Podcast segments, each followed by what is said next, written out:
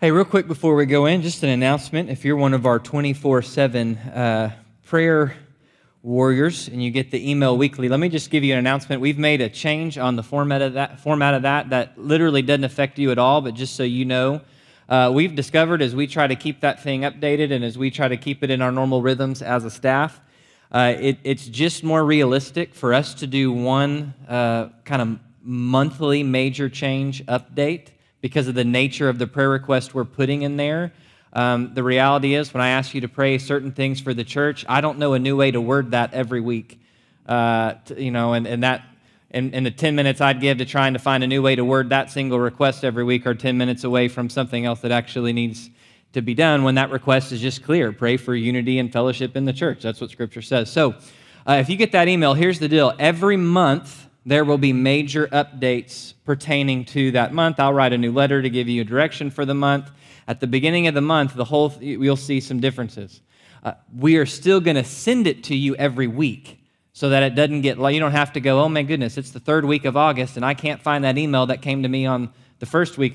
We're going to send it to you every week just like we normally do, so it's there, it keeps it refreshed. And if there's something specific, like at the beginning of June, we're asking you to pray for sports camp, and clearly, well, sports camp's come and gone. Well, we'll take it off, so that way it's not just there perpetually. But just so you know, there's nothing weird going on. We're still keeping that updated, but we've just realized it's a little probably more accurate for us to try to keep it updated on a monthly basis rather than to refresh it every single week and try to do that. So appreciate those of you who pray, and if you don't, if you're not part of the 24/7 prayer chain, please continue to do so. So that said, here is the challenge as we come to how we're going to close out Daniel tonight. And last week, to me, it was illustrated it perfectly. Every week when I prepare to preach, part of the ultimate goal of my study as I work through the text is to discern, and there's different ways, different pastors, what's the main point? What's the thrust of the text? At the end of the day, it's this. My job is to take us through the text so we together understand what is the message God is trying to communicate and what response does that message call for? What action, application in our lives does it call for? The challenge with that in a book like Daniel, where you get a lot of end times prophecy with a lot of rabbit trails branching off, is that there's certain things, like case in point this last Sunday, the thrust of Daniel 12 is a call for you and I to endure. By heeding his word, living out a life of faithfulness. That's the thrust of the whole text. But then you got stuff in there like 1,290 days, which if you're a math person, you added that up and realized that's 43 months, not 42 months, which is 3.5 years. So what's the extra 30 days? But then you got to make it another 45. Okay, well, that's not really key to the point of the text. The point of the text is if you make it to day 1,335, you've endured. If you give up on day 1,289, you've not endured. So part of that is the challenge of preaching through the prophecy passages in Daniel, that what we're going to do tonight, at least part of tonight, my aim is to hopefully, if you've got some leftover major, what on earth was that? I'm going to try to help clarify it. You got some nice study notes tonight to help you out with. So we're going to start. First half is prophecy. And what are the major prophecy things that you and I see in Daniel? Now to help, I've got some visuals tonight. When you and I think of King David, Israel under King David and King Solomon, it's gonna be all of this boundary, all of the green, the purple, the yellow, this part up here. This is a place that wasn't ruled by David and Solomon, but was under Solomon's influence. This is Israel at its highest peak of rule. Of course, we know after Solomon, the kingdom's gonna split. You're going to have the northern kingdom of Israel made up of 10 of the tribes, the southern kingdom of Judah made up of Judah and Benjamin, and you're going to have certainly Levites down here and then some rogue Levites up here. This is the kingdom for everything after Solomon. Now in this time, let me come back. In this time, ultimately 722 BC, the Assyrian Empire, which is Nineveh, they're going to come and be used by God to drag off all of the Israelites, disperse them over the nations, and Israel comes, the northern kingdom comes to an end as a response to her idolatry. Remember, northern kingdom never has a good king. It's all bad, always. Judah gets a couple good kings and a lot of bad kings.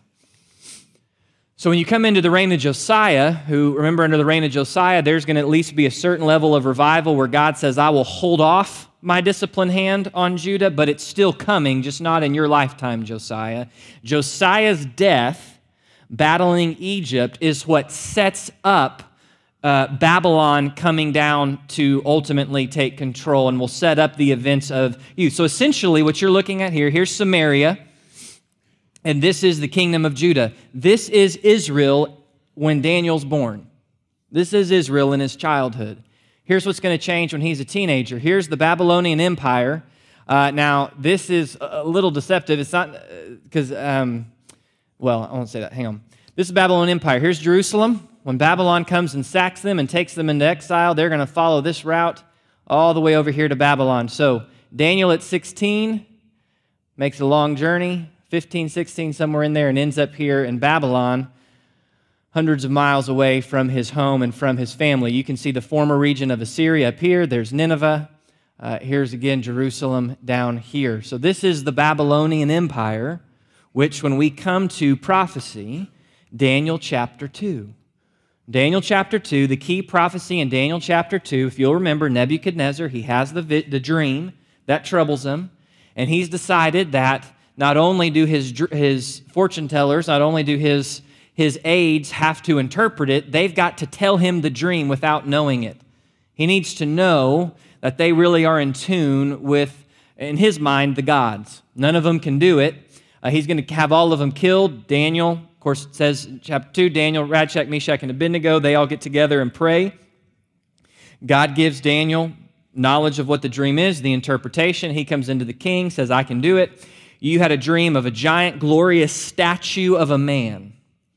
Golden head, silver chest and arms, bronze belly and thighs, iron legs and feet. And you saw this brilliant statue. You saw a stone that was cut out with no human hands. And this stone came and shot itself at the statue. It obliterated all of the statue. And then this stone landed in the earth, and it grew to a mountain that filled the entire earth. So that's your dream. And then he walks through and interprets it. So on your study sheet, I've given you kind of the interpret. He says, Nebuchadnezzar, here's what you've seen. You've seen the rest of the major world powers that touch Israel, the people of God, until God comes and sets up his permanent eternal kingdom. It says the head of gold is you. It's you, Nebuchadnezzar. It's the Babylonian Empire. It's beautiful. It's powerful. The chest of arms and silver, that will be the Medo-Persian Empire. And if there's some overlap of dates there, by the way, that's because I've calculated the dates from when that empire started, not necessarily from like when Babylon conquered Israel, when Persia conquered. You can figure that out by just seeing when did Persia conquer Babylon. Well, whenever Babylon ended, you can look at that date and go there. So that's the reason there's some overlap. So the Medo-Persian Empire, just reminds you that the two arms hint at, because we'll see this in every subsequent prophecy in Daniel about Persia, there is a dual nature to the Persian Empire because it's a dual ethnic empire. It's the Medes and the Persians. And for most of history, the Mede Empire was the more powerful of the two, and it's going to be under Cyrus that he's able to take the smaller of it, Persia, win the crown, and through his orchestrating, we call it the Persian Empire, not the Median Empire. If we're accurate, we call it the Medo-Persian Empire, but Persia gets top billing because they will become the most powerful in that place, and so hence, you've got the two arms there. You've got the belly and thighs of bronze, and it represents the Greek Empire, and you'll remember, again, as we go through, what part of what's highlighted about the Greek Empire is the speed with which the Greek Empire will conquer the known world. Because in 10 years, Alexander the Great will go from being crowned king of Macedonia all the way clear out to the Indus River Valley in India, in what's modern-day India. He'll do it all in a period of 10 years. And so there is a speed, hence the belly and thighs, because what are two of the most critical muscles for a person to run fast? It would be your core and your legs. That's how a person runs fast. Then you've got legs of iron and feet of iron and clay, speaking to something's power and strength, and then the feet of iron and clay referencing a mixed nature. Well, this would be the Roman Empire that's going to come. And in addition, in there, it'll mention that specifically in that passage that the toes, it doesn't give a number, but we all know how many toes are on a human foot. It's 10. If you don't have 10, something's happened to you, and you'll have to go ask your parents why you don't have 10. But normally you got 10. 10's not mentioned, but toes are mentioned, and there's some who think that even the fact that toes are mentioned is a reference to what we'll see here in a second, the next prophetic chapter, to the fact that out of the Roman Empire come these 10 horns, these 10 kings. So some see that as a reference there. The stone cut without human hands, we know that this is the eternal kingdom of God, and there's certain aspects that are significant. A stone cut out with the aid of human hands means something that is done supernaturally. This is a divine stone. Not only is it cut out without human hands, it becomes a great mountain. Mountains in this, especially in Babylon, mountains would have been referenced to the dwelling place of God. So a supernatural stone obliterates the kingdoms of men and sets up the dwelling place of God, which fills up the whole earth. It conquers all of it. And we know this is the eternal kingdom of God. Now, interestingly enough, as you walk through and think about those metals, with each empire, as you move forward and progress through human history, each empire subsequently is a less valuable, glorious metal and a weaker metal. You can see that play out in human history today. There's in some ways we see ourselves as so wise, so smart, and so advanced. And yet in other ways, for all our advancedness, all our progress, we are unbelievably savage, weak, and frail. And far less, I think we're far less ingenious, right? Pastor I served under, the first church I served under, he talked about when he was visiting Egypt and they were in the Great Pyramid going through those tunnels, and it all of a sudden occurred to him just how cramped those tunnels are, and that if it caved in, he's a goner. And whoever was with him who'd been in there noticed this, and he leaned over and said, this has been standing for quite a few thousand years. I don't think you're in any danger today. So we still don't know how they built the pyramids, and they did it without modern cranes that built the skyscrapers. So, injuries. We'll keep moving. That's Daniel 2. That's the first of the key prophecies. Nebuchadnezzar, vision to Nebuchadnezzar, or at least the first of the recorded prophecies we get in the book of Daniel. Let me preface it that way. There may be others that we don't know about, but they weren't recorded for our sake. Daniel 2, Nebuchadnezzar's dream, and part of the reason it's this glorious statue, in contrast to what we're about to see, is this is the world history from man's perspective. The glory of man's kingdoms. In contrast to when you come into Daniel 7. Daniel 7 is a vision Daniel has, and he looks out. You'll remember the sea is prophetic imagery that pictures the chaos and the wild nature of humankind, the unpredictability, the danger. When you think of a wild, foaming sea storming, that's the picture there. Out of the sea, out of the chaos of humankind come four beasts. Say beasts. Right, because now we're seeing it from God's perspective. From man's perspective, our kingdoms are glorious. From God's perspective, they're beasts of sin. So now we're seeing from God's perspective, and we see four beasts. The first beast is like a lion with wings of an eagle. This is, again, the Babylonian Empire. And if you remember back, if you look at kind of the animal seal on things from Babylon, it's a lion with wings. Now, it says in that passage, the wings are plucked, which most take as a reference to specifically Nebuchadnezzar, because really Nebuchadnezzar, even though there's a couple kings after him, he essentially is the Babylonian Empire. Because really, once he dies, it is a straight shot down to the commode until Persia will ultimately take them out. And Daniel even tells them in chapter 2, you are the head of gold.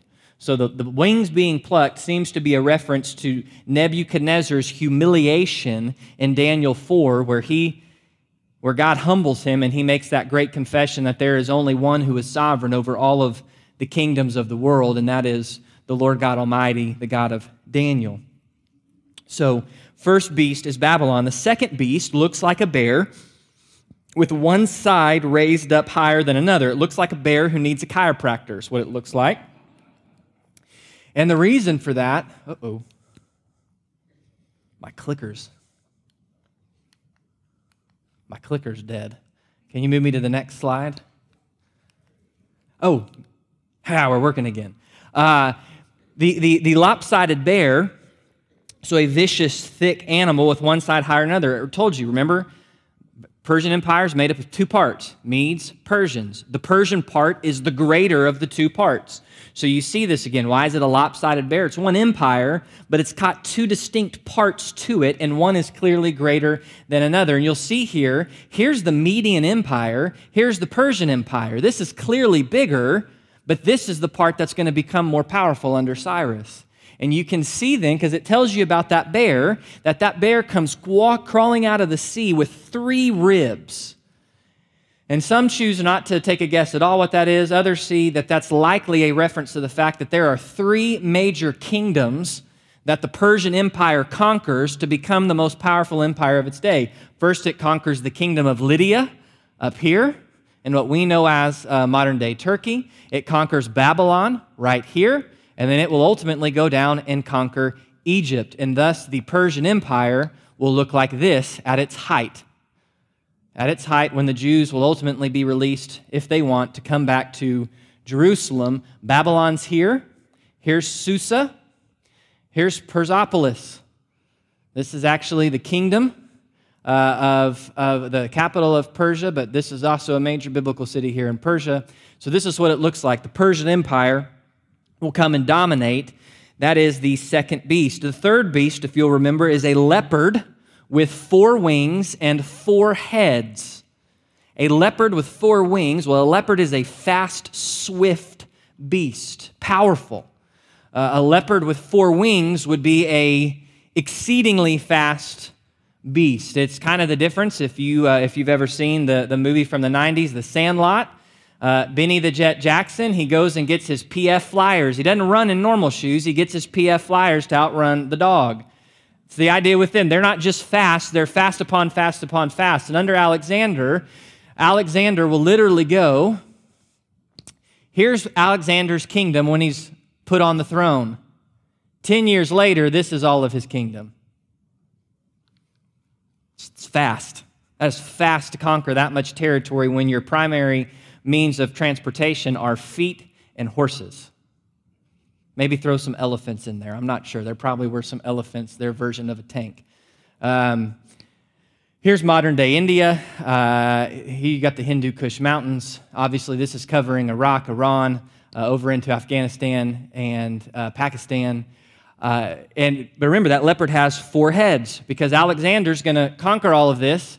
Legend has it, he begins to cry because there's nothing more for him to conquer, and he's going to make his way back home. He's going to be here in Babylon when he dies at the age of 33, suddenly and mysteriously. And what happens after that? He's got, if I remember right, he's got a brother who was deemed incompetent and therefore not allowed to the throne. He had one son who was murdered and an illegitimate son, brother who was murdered, illegitimate son who was refused, and a legitimate son who was born actually, his wife was pregnant when he died, born after his death, and he was murdered several years later, so that his kingdom, and this is me quoting you out of Daniel 11, his kingdom does not pass to his offspring. Instead, his kingdom is divided into four parts, four heads of the leopard. It's divided into four parts to four of his generals. And this is the significance of the third beast. Now, we'll get more expansion on this in a second, so I'll leave it there. Then the fourth beast is described as, it's not described as any known earthly animal. Instead, the description is more about how terrifying, words like dreadful, terrifying, extremely strong, iron teeth, and it speaks of an empire that will raise its head and will bring about a conquering unseen in world history. And this is true. This is the Roman Empire. And at the height of the Roman Empire in the days of Jesus, it's all of this. Now, the different colors for you here have nothing to do with what is Roman Empire and what's not. It's just different ways in which Roman rule was brought about, whether it was a senatorial province or an imperial province. But all of this is the Roman Empire, and of course at its height, it'll come up even as high as modern-day England, and we'll come into some of these other parts. This is the Roman Empire. Now, Daniel 7 goes further than what Daniel 2 does. Daniel 7 says that out of the Roman Empire will arise 10 horns, that the beast, 10 horns come up on the beast. And remember, horn in prophetic imagery, a horn, just like a head can be a king, a horn can be a king. And in this sense, a king and a kingdom are really synonymous, right? I mean, we all get that. The President of the United States is supposedly supposed to represent the United States. The King of Britain is supposedly supposed to represent the United Kingdom, the on down the line, right? The theory is the head of state is a representative of the actual nation. So these horns represent kings, and the idea is these 10 horns come up. And the implication and the way that Daniel 7 describes them is that these 10 horns all exist simultaneously. Now here's where, and if you go back and we're looking at Daniel 7, this is where all of a sudden we begin to go, well, wait a minute. We've seen the fulfillment of each part of these beasts thus far, but we've never seen out of the Roman Empire 10 distinct kings and kingdoms coexisting all at once. Which is where you start to go, well, if we haven't seen it happen yet, then that must mean we're looking at something that has yet to occur. So this is where we make a jump in looking at these prophecy passages from history that has already occurred and set in stone to something that hasn't yet happened, something we're looking for in the future, that there will come a point where somehow out of what is the remnants of Rome, there will come a point where there are 10 kingdoms reigning simultaneously with each other. And in the midst of the rule of these 10 kingdoms, remember back to Daniel 7 there, it's on your sheet, a little horn will arise. Meaning you've got these 10 kingdoms, and seemingly coming from nowhere, not on anybody's radar, there will come this small horn, this other ruler. And remember the description of this ruler. This horn is going to come up. 3 of the 10 horns, so 3 of the 10 kingdoms, they don't want this guy. And it says this guy rips them out from the roots. Well, if you pull a horn out by the root, that would be symbolic for complete and total destruction and conquering. So you're going to have this little horn who comes up out of nowhere, who rises to power. 3 of those 10 kingdoms oppose him. He's going to conquer those 3, and the implication is the other 7 are on board. They're going to go on board with him. It says that this horn possesses eyes like the eyes of a man and mouth uttering great boasts, meaning that this horn, eyes, he's going to possess a knowledge, a savviness. We've seen those terms. That's part of why Antiochus Epiphanes is used as an example. He's a person of political intrigue. There's a savviness, an insight, a cunning, a charisma, seemingly a supernatural knowledge. We'll see further when this little horn's brought up later on in Daniel 9 that there will be a satanic power behind. So he's got a supernatural knowledge, not like God, but beyond what you and I would have even as the most cunning of people, and a mouth that utters great boasts. You'll remember in the same passage, though, he gets a picture of the heavenly throne room where he sees the Ancient of Days, God himself. And if we're being specific, thinking about the triune God, we're probably most accurately seeing the Father depicted here, the person of the Father. He calls the heavenly courts into session. And while this little horn is making boast against God, ultimately he's judged and dealt with. And it's in that same vision where the question is, well, who will rule? And it says, one like a son of man coming on the clouds. And of course, son of man becoming a messianic title, Jesus' most favorite. In fact, what was the point that outraged the Pharisees at his trial? When they said, tell us, who are you? Are you the Messiah? And he said, I see the Son of Man standing at the right hand of the Father in glory. He claims deity for himself. And so you see a fulfillment in Daniel 7 of what was seen in Daniel chapter 2, but in Daniel 7, we're seeing it from a different perspective, a little bit more of a fuller perspective, a perspective that includes that which has yet to come, 10 kingdoms ruling simultaneously, among which a ruler arises who has a supernatural insight, who has a blasphemous mouth, who will conquer 3 of those kingdoms, who will ultimately be himself be destroyed, and then the kingdom of the Son of Man ushered in. This is Daniel 7. When you move into Daniel 8, if you remember, Daniel 8 is a different vision, and it's specifically a vision looking at 2 of the 4 beasts from Daniel 7. 2 of the beasts. Now, they're not the same imagery. In Daniel 8, it's a ram and a goat. But we know from the interpretation the angel gives to Daniel that there's a ram who's got 2 horns, one horn larger than another. That takes us back to Persia. Persians are more powerful than the Medians, but one empire. So you've got this ram that moves powerfully, conquers the known world. It says in Daniel 8:4, the ram butted westward, northward, and southward. Let's go back here for a second. Notice where Persia attacked: westward, northward, southward.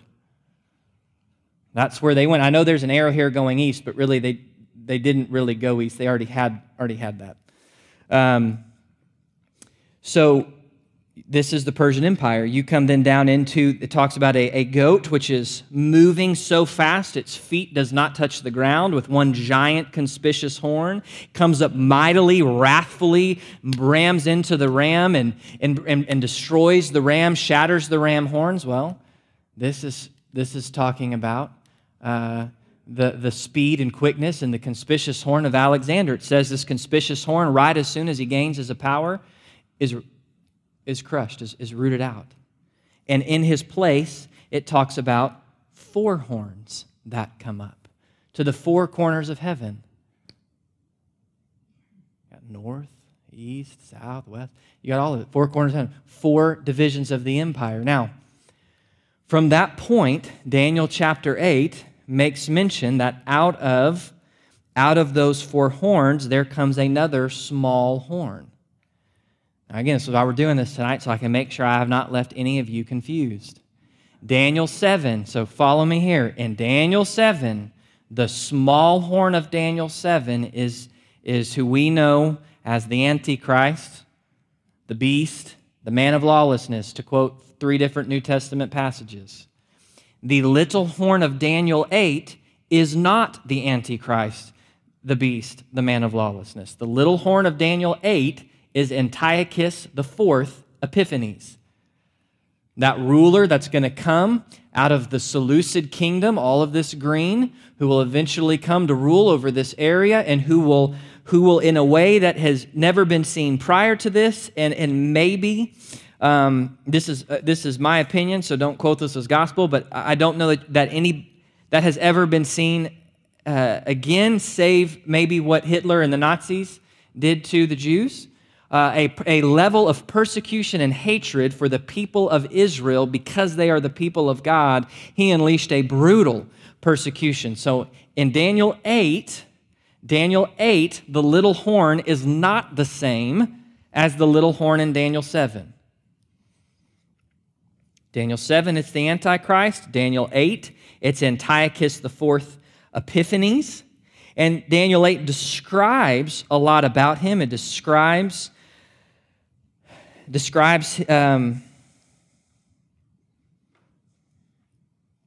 he's skilled in intrigue. His power will be mighty, not by his own power. He will destroy to an extraordinary degree. He will prosper, perform. He will destroy mighty men and the holy people through shrewdness. He will cause deceit to succeed. He will magnify himself in his heart. He will destroy many while they're at ease. He will oppose the prince of princes, but he'll be broken without human agency. All of those things describe Antiochus Epiphanes.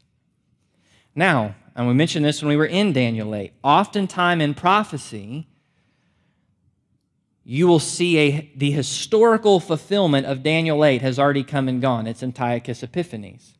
But remember, why is Antiochus highlighted so much? Part of it is for his hatred and persecution on the people of Israel. But part of it is because Antiochus Epiphanes is a type, is a forerunner, is an example to us of the kind of person the Antichrist will be. So when you read what I just read you out of Daniel 8, that Antiochus Epiphanes was insolent, skilled in intrigue, his power will be mighty, but there was not by his own, meaning there's some evil supernatural power behind him, destroyed to an extraordinary degree through shrewdness. You can take all of that. So remember, little horn of Daniel 8, not Antichrist, Antiochus Epiphanes, that's the description of him, fulfilled in him. He's come and gone, he's dead, and I don't know, he's dead. His bones are dust. You can't go visit. It's not one of the historical sites they take you on a trip to Israel.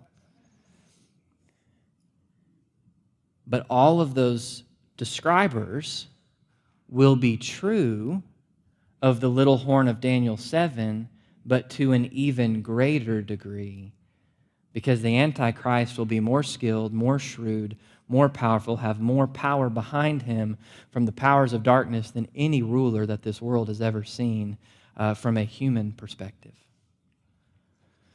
So just remember, that's where it can get confusing. But Daniel 7, the little horn is who? Daniel 8, it's who? All right. Is Daniel 8, little horn, the Antichrist? Great. Okay. Maybe I'm not going to mess you up too bad.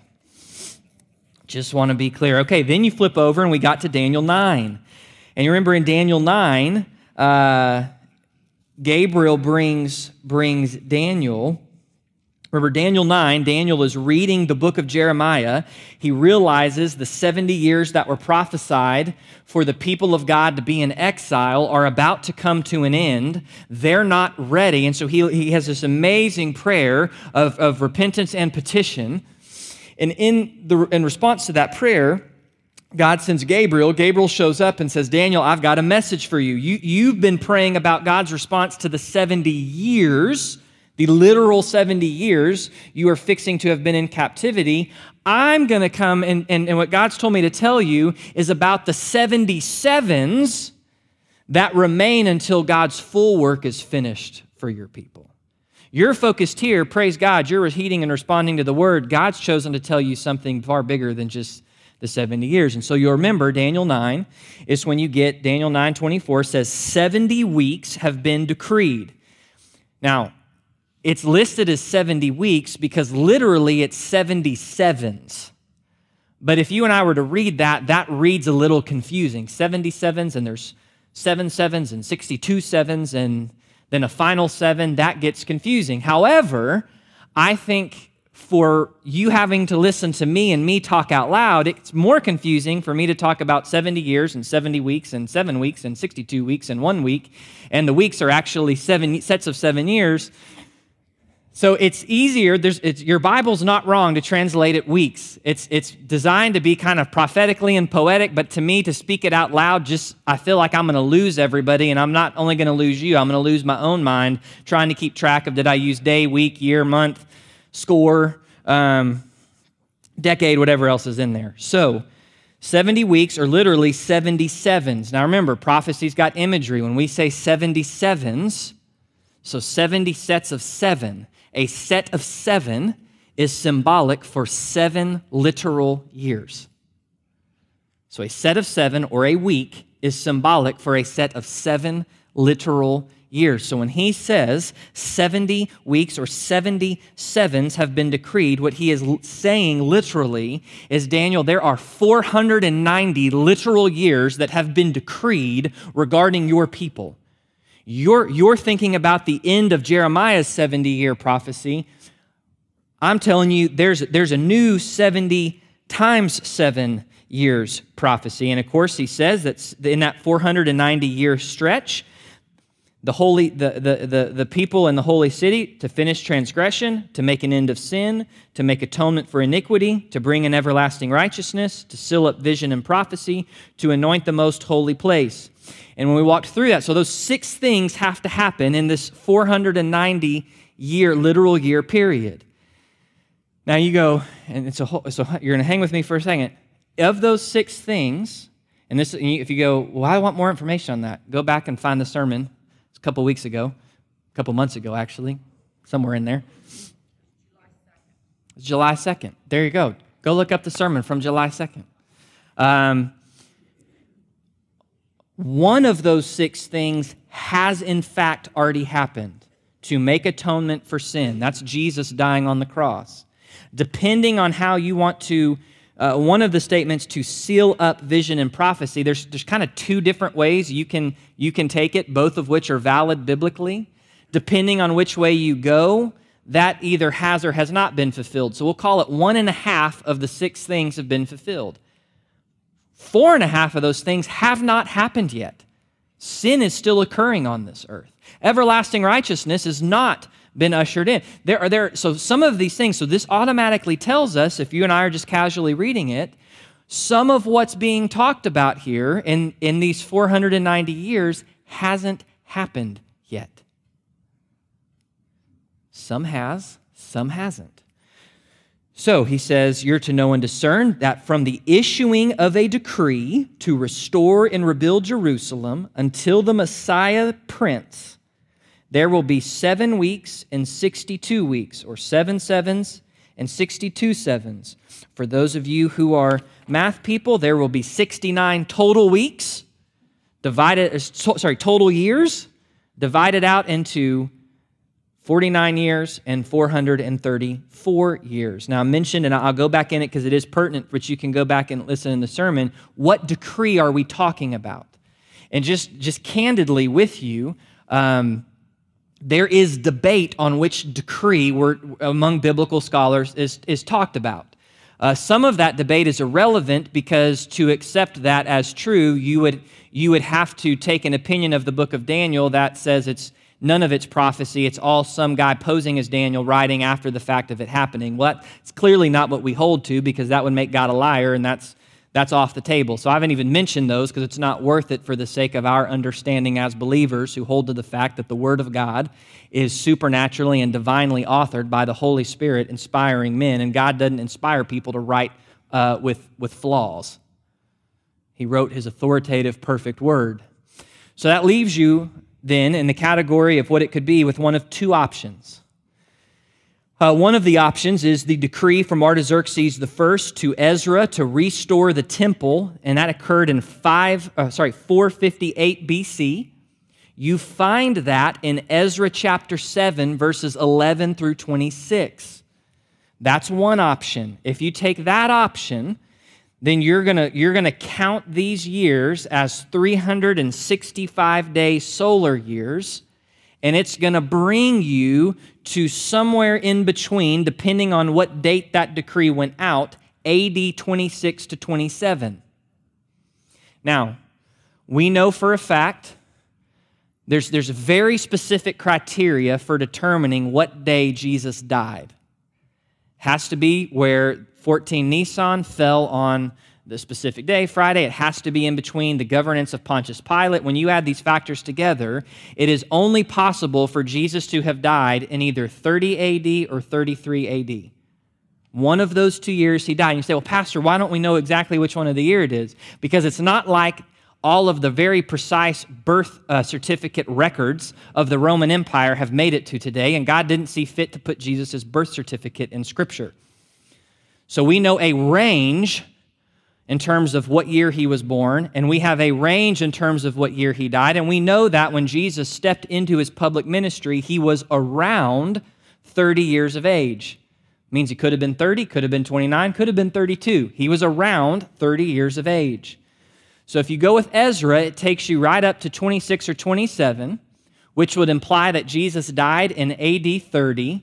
Well, what would have happened in 26 or 27 AD? It would have been the baptism of Jesus, the start and the public announcement that the Messiah has come, if someone's paying attention. The other option is on March 5th, 445 BC, it's recorded in Nehemiah chapter 2, verse 5. Artaxerxes I gave Nehemiah, it doesn't say it was a decree, but it doesn't take much logic to understand if it says he sent Nehemiah with a letter. Well, what do you think that letter was? It's a decree that said Nehemiah had the right and had the money to buy the supplies to rebuild the walls of Jerusalem and secure it as a city.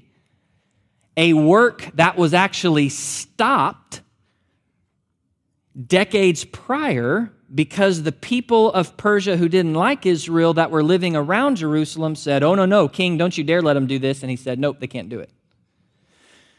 If you take that date and you understand these years to be what scholars would call a prophetic year, meaning a year composed of 360 days. You say, well, what's a prophetic year? Let me just try to make it real simple for you. It's the idea that when you look at a lot of the different ways certain numbers are calculated in prophecy, they seem to come back to months that are made of 30 days. Well, we know our calendar. 30 days has September, April, June, and November. All the rest have 31, save February. Well, why is that? Because our calendar is built on a solar year, the time it takes for our Earth to go from here back to the same spot around the sun. But there's all different ways. There's lunar calendars, which are a few days less. You can have a calendar made up of 30-day months. The 42 months equaling 3.5 years, the reign of the beast, that's 30-day months, if you calculate it out. 1,260 days. So when we say prophetic year, it's just this idea that there seems to be in some prophecies a counting of months by 30 days rather than, well, it depends on which month of the year it is. If you take that from the time of that decree, March 5th, 455 BC, to rebuild the walls, and you take based on 30-day months, the 483 years. Gosh, I got to keep my math straight in all this. If you take that out, it drops you off on March 30th, AD 33, which would be precisely Palm Sunday, the week Jesus dies. If he dies in 33 AD. Not only that, but if you're familiar at all with the guy who became a quasi-astronomer and has done all the Star of Bethlehem stuff, that presentation, I'm not sure if you're familiar with it all, you can look it up, it's called Bethlehem Star. He got into, and essentially you can trace the star charts back, right? Like the star charts are what they are, and so you can trace that back. And he's done all this tracing. It's incredible to what he thinks is probably an actual astronomical event in the sky composed of Jupiter and Saturn and a certain star that would have been the Bethlehem star. When he traces, because there's astronomical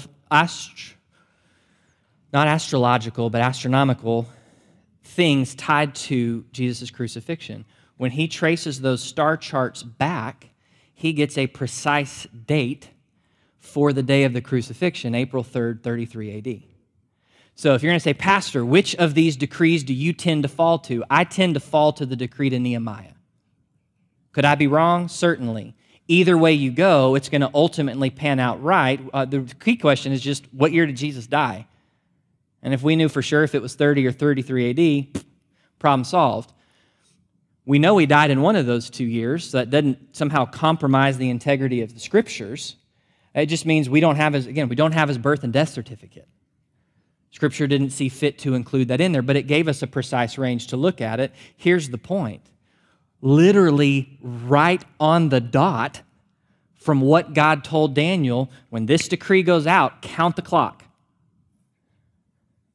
And when you get to this point, the Messiah prince will be cut off, Jerusalem will be rebuilt, and sometime after the 69 sevens, the Messiah gets cut off, the city will be destroyed by the people of the prince who is to come. Now again, pay attention to that passage. There is a Messiah prince and a prince who is to come. Two different princes.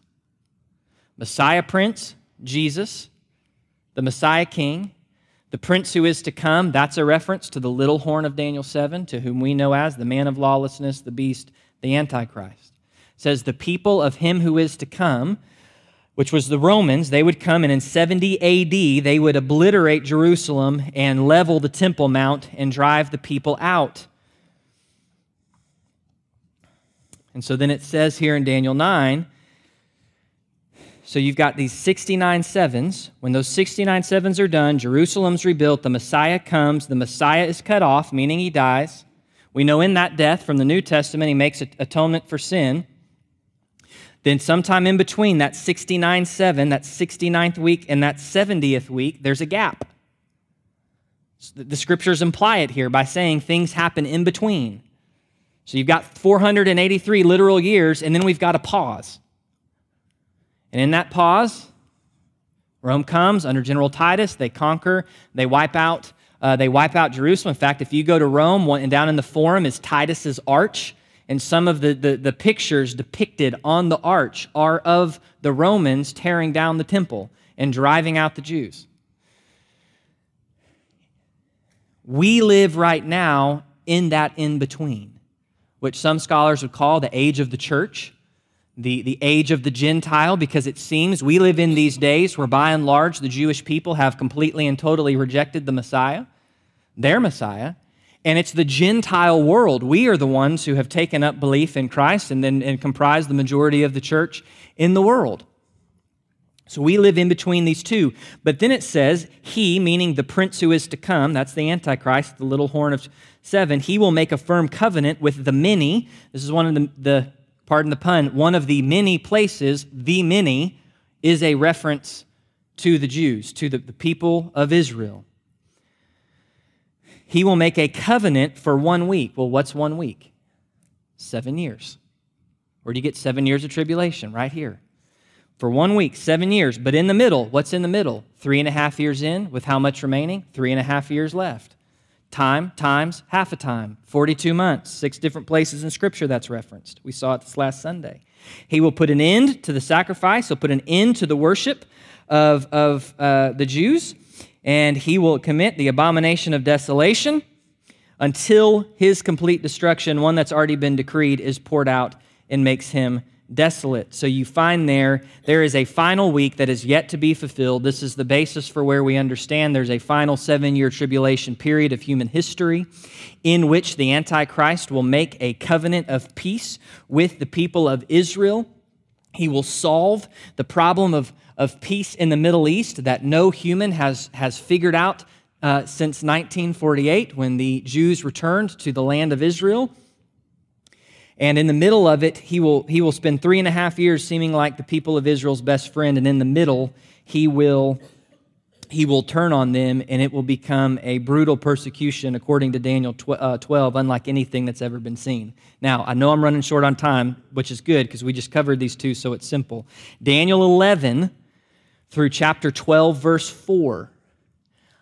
If you don't have the handout from, I think, 2 or 3 weeks ago, there is a handout that we printed up that has in those first 35 verses of Daniel 11, there are 135 historical prophecies that have already been fulfilled. We've got a handout that'll show you. Here's the verse, here's the fulfillment. All of those prophecies have to do with ultimately the fourfold division of the Greek Empire, and then it hones in on the king of the south, the Ptolemaic kingdom here in red, and the king of the north, this green kingdom, which is the Seleucid kingdom. It goes back and forth. Ultimately, it's going to focus in on the reign of Antiochus Epiphanes from verses 21 through 35. And then we find, once you get to verse 36, that from verse 36 to verse 45, the things described there of that king were nothing. There's nothing that corresponds to the life of Antiochus Epiphanes, which is, again, a cue that we've moved for us. All of this was future for Daniel. For us, that's a clue. Verse 35 is where things have already been fulfilled. Verse 36 is things that have yet to be fulfilled. It's future-oriented, and those verses talk about the character and work of the Antichrist. Fills you in. We walked through that, I believe, three and 4 weeks ago. So if you want more detail on that, I'd point you to there. When you get to chapter 12, verses 1 through 3, we see the guaranteed deliverance, God's deliverance of the righteous people. When you come into Daniel chapter 12, you get two questions. There's a question from the angel in verse 6. Hey, when the events of this Antichrist, when the events of this little horn who's going to set himself up When he steps in and commits the abomination of desolation, when things get really bad, when this persecution unlike anything ever before seen, how long will those things last? And God says, for time, times, half a time. Time times half a time, time equals 1 year. So time, 1 year, times 2 year, half a time, half a year, 3.5 years, which is in the middle. That's half of the 70th week. So that's how we understand that. And by the way, time, times, and half a time, that time frame of 3.5 years, it's mentioned twice, if not 3 times in Daniel, and it's mentioned 4 times in the book of Revelation. Then verse 8, Daniel steps up and he says, how does all this finish? And of course, God says that there will be 1,290 days after the abomination of desolation. Blessed is the one who keeps to the 1,335 days. Now remember, I told you Sunday, the point is you want to make it, you want to endure. That's the point. There is all sorts of speculation. Remember, if you take 3.5 years, that equals 42 months. But this is 43 months. So what goes on from, what's that extra month for? What happens in that time? And not only that, what happens in the additional 45 days after that? There's all sorts of speculation. The true, honest truth is, and there's speculation we can discuss, and I'll give you a little of it just here as we wrap, but the true, honest truth is we don't fully know what all's going to happen because God doesn't give us all the specifics. Now, what most will say is from 1,260 days, which is 3.5 years, 42 months, to 1,290 days, it could be that there's a certain battle taking place. It could be that there's kind of rounding up all of the Antichrist forces. It could be that there's a 30-day period in which it takes to reestablish the temple. Others will come and say that 45-day period after 1335, that's the point where the millennial kingdom of Jesus on this earth is set up, and you go, what's the millennial kingdom? That's a great question Daniel doesn't answer, but I'll answer it for you soon on a Wednesday night when we look at some other stuff for the end times. So, I know if you got choir and you need to bounce out, I'm getting you done just before 7 here if you need to. If not, here's what I'm gonna do. You get a rare opportunity tonight. Do you have a question on any of this that you need me to clarify? Because I don't ever want to leave you confused about what the word of our Lord says. That is never God's intention, even though there are things in here we don't fully understand. It's because God's not let us understand them, not because he's trying to confuse us and mess us up. In the back, I see the hand. So this last 7-year period talks a lot about God's people. Only Israel and the Jews, or does it include us as all Christians? So in the last 7 years, it talks a lot about God's people. Is that only the Jews, or does that include all Christians?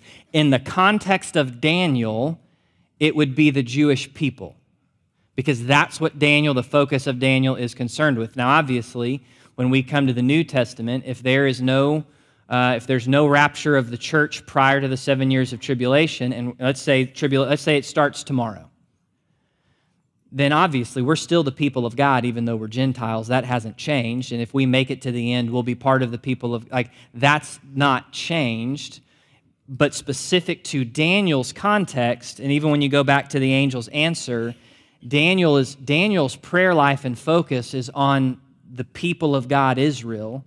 And the answer he gets is very specific to the people of God, Israel. So, as far as in that day, what will it... And by the way, too, in the 7 years of tribulation, if there's some Gentile who cries out for salvation, obviously Jesus' blood is still good, and he's going to save the person that cries out in faith on who he is and what he's done. But specifically into the context, it's referencing Israel, which would take you further down. And again, we'll come back to it here. It's on my calendar for us to go through this fall. We'll go back to it, but that gets you into the idea of Revelation's 144,000. 12,000 from each tribe, which seems to be a reflection of a mass, if not entire, turning of the rest of the Jewish people left to repentance in Jesus as their Messiah. Does that make sense?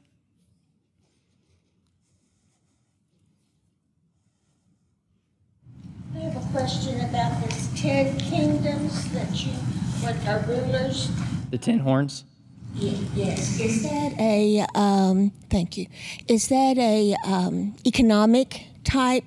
Is that what we look at now, that this can be economic rulers? Like there was a lot of discussion early on about the Trilateral Commission. So do you mean when you mean economic, do you mean like geopolitical? Yes, rulers? Yes. Yeah, I would understand it as being geopolitical rulers. I don't know that means at that time there will only be 10 presidents in the world. Somehow all 197 countries have morphed into 10.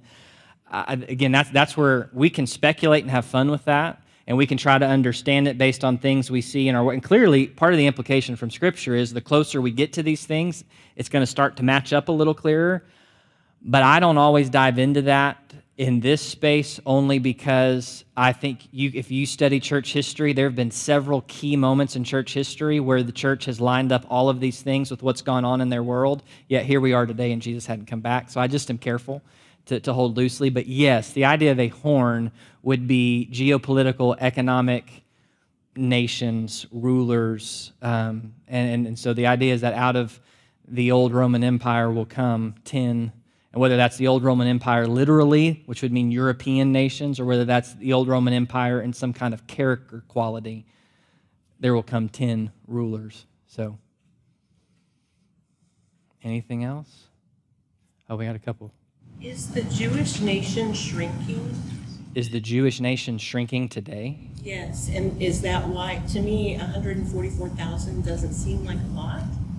So. Well, it's either one of two things. Certainly in the tribulation, the Jewish nation will shrink because the Antichrist will kill them off without mercy. That's part of what's talked about. So just for context, when he says in Daniel 12, when he says, in that day there will arise a time of distress such as never occurred. Just to help visualize this for you, I want you, because most of you in here will get it, think how bad the Holocaust was for the Jews. It will be worse. That's what I'm trying to say. That's what Scripture says. It will be worse. So certainly there will be a shrinkage at that time. So it's possible, it's a literal. The debate around 144 is that a literal number? Literally 12,000 out of each tribe, not 12,001 and not 11,999? Or is that a symbolic number that references a complete? So that would be the distinction there. It could be that it's literally 144,000 or the other way of understanding is that whatever the number of Jews are, when they finally get to that point in tribulation, every one of them is going to turn to Jesus so that when that trump blares and Jesus comes riding down on the white horse, anybody who is a Jew left on this world is a follower of the Messiah. So there's one of two ways. As far as like today, literally, what is the Jewish population? I got no clue. I have not done any research on that whatsoever. I'm just curious because there have been so many Messianic Jews who have become completed Jews, and I'm just wondering if that's shrinking their nation. Yeah, I don't know. And obviously, by the way, we live in a day and time where you hear me say it, the majority of the Jewish people have rejected the Messiah. By no means do I want to imply that there's no Jewish believers. There are absolutely those who are ethnically Jewish who have confessed Jesus as Lord and are our brothers and sisters in Christ. So, is there another? So you're saying that the Jews who have not confessed Christ, when Christ comes back, will recognize their Lord and will there. Yeah, at some point prior to his return, there will be this mass turning of Jews to go. Oh, you know, the point of his coming back. I don't know that it's specific enough to say. I would say it's. I mean, I guess it could be right out, but it seems to be in that 3.5-year period. There's going to be this recognition of our Messiah came and we missed him. As a mass, in a way that you don't see reflected today. That's part of Romans 9, 10, and 11 when people are, Paul, by and large, the Jews seem to have rejected the gospel, but all these Gentiles are coming to faith in Christ. Why? And Paul dives into a little bit of a different answer for a different thing there. But as far as is it the exact moment, I would tend to think it's sometime prior to the exact moment because at that exact moment, there would be rejoicing if it was prior. But so my speculation is somewhere in the 3.5 years there's going to be. But Again, you're asking me questions about stuff I don't know and haven't seen, so I'm trying to give you my best answer without also having to go stand before the Lord one day and go and be asked, Wes, why did you say something dumb? So my hesitancy is only out of trying to be humble in how I answer and not saying something I'll regret one day when I have to go back before the Lord and give account for what I teach. Is there another question? Anything specifically related? I realize there's probably a lot of end times questions, and we are going to get there. It's on the thing to do this fall. But is there anything specifically related to any of this in Daniel? I just didn't want to leave anybody confused. In the very back, Preston has a question. We'll see what it is. Oh, thanks. Just what you had talked about in Daniel 7 and Daniel 8, compared the two little horns. What makes you say that that's... one's the Antichrist and the other one's... I'm just kind of throwing this out there as devil's advocate, but...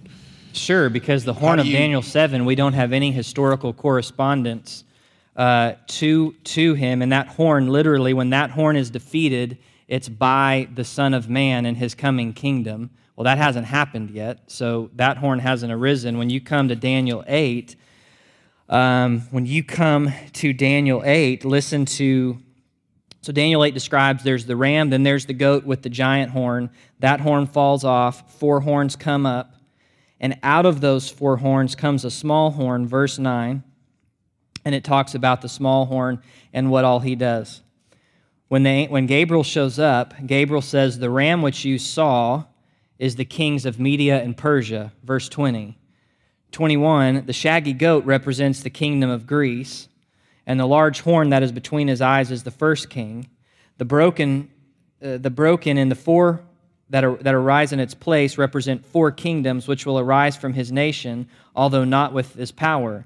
In this latter period of their rule, when transgressions will have run their course, a king will arise. Literally, Gabriel tells us that little horn comes out of the four divisions of the Greek Empire. So that's part of the difference too, is Gabriel directly says, this is who the ram is, this is who the goat is, this is who the big horn is, this is who the four horns are, and at a latter time, out of one of those four, this king arises. Does that make sense? All right. Wes, I've got a question here. We talked specifically about the amount of time from the decree to Jesus arriving, and my question is, how is it that the Jews miss that? I know they can count. What? From a direct firsthand account, I don't totally know. What I mean by that is I'm not one of them who missed it, so I couldn't tell you what they would say. What seems to be the implication, though, when you get to, it's not just that. I think I always had this perception for a long time that Jesus showed up, came at a time no one was expecting. He spoke in these parables. We obviously have the benefit of 2,000 years of church history. Once you come to faith in Christ, you got the Holy Spirit of God living inside of you, helping you understand. It's just they just missed it. Yeah, the reality is, if you go read the Gospels, and I think I highlighted this, if you go read the Gospels, it literally says when the Magi from the east show up, all of Jerusalem is talking about it. And everybody knows that the Magi have shown up saying, we've seen an event in the sky that tells us a king of the Jews has been born. Where is he?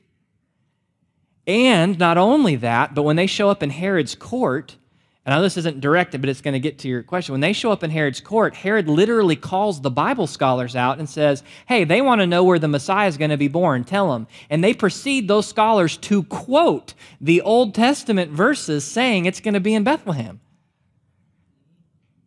So you've got scholars who already read it and understood it. You've got all of a city abuzz. Bethlehem is not even a 2-mile walk.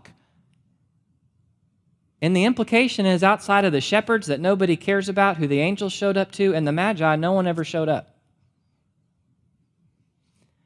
So I think the reality is, this is my opinion, based on Daniel's prayer in chapter 9, on one hand, Israel never struggled after exile with the idols of other nations. But on the other hand, I think the root issue of their sin never changed, which is they never accepted God on his terms at his word.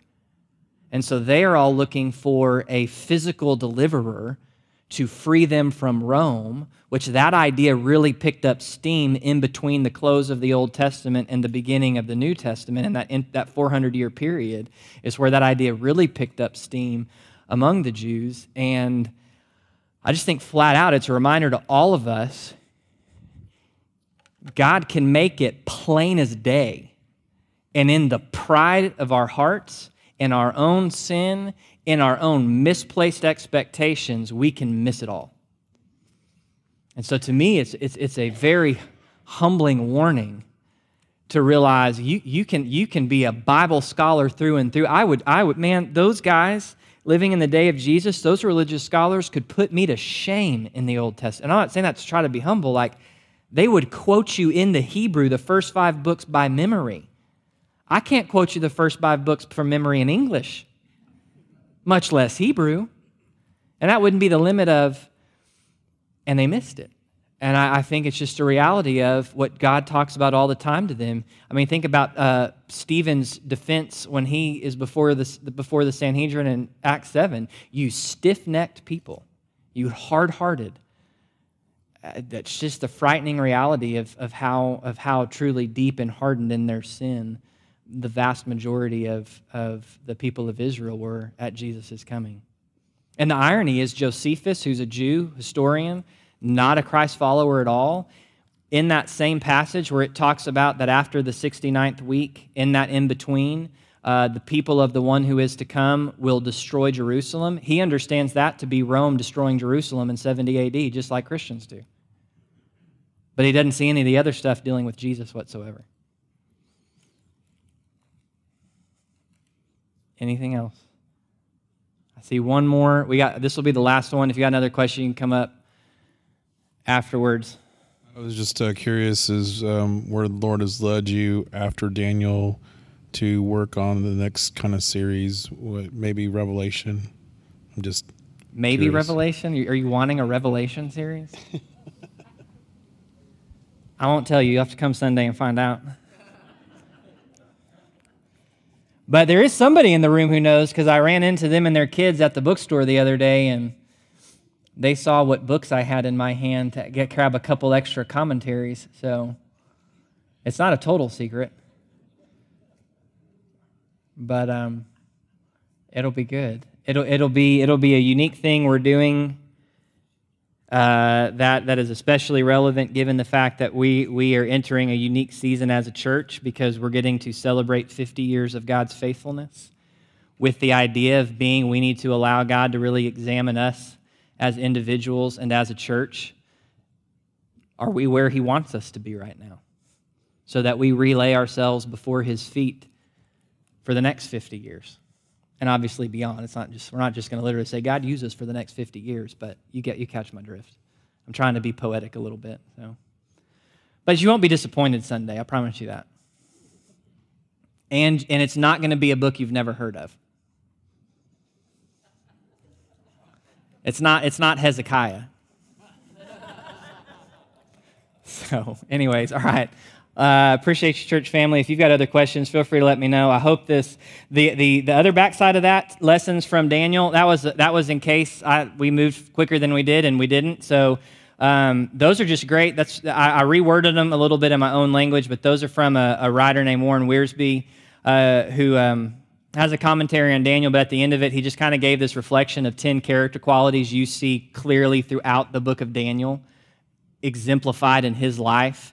And they're just really good. So we were going to cover that, but we're not now. So I appreciate you, love you, and we will see you Sunday for a wonderful time of worship. So let me pray. Jesus, thank you for your word. Thank you that your word is exact. God, the sad reality is there should have been people waiting for you, Jesus, when you showed up. The flip side is we have the full canon of your word on the other side of your death and resurrection. And Holy Spirit, you live within us. And how many times do you show up and you find none of us there waiting? So Lord, may we not for a second, we're saved. If genuinely we've placed our faith in you, you save the one who cries out. But may we not for a second entertain a hint of arrogance that somehow thinks we are above making the same mistake. But instead, Lord, may you find us ready, waiting, and humble to meet you where you are at, to follow you where you lead us, because Jesus, you are worthy, you are sovereign, you are faithful and true. You love us too much to harm us. You're too wise to mislead us. Lord, we can trust you completely. So, Lord, may we heed your word. Or maybe better put, may we heed you at your word. And may you find us faithful by your power and grace. It's in your name we pray, Jesus, and it's to you we look. Amen.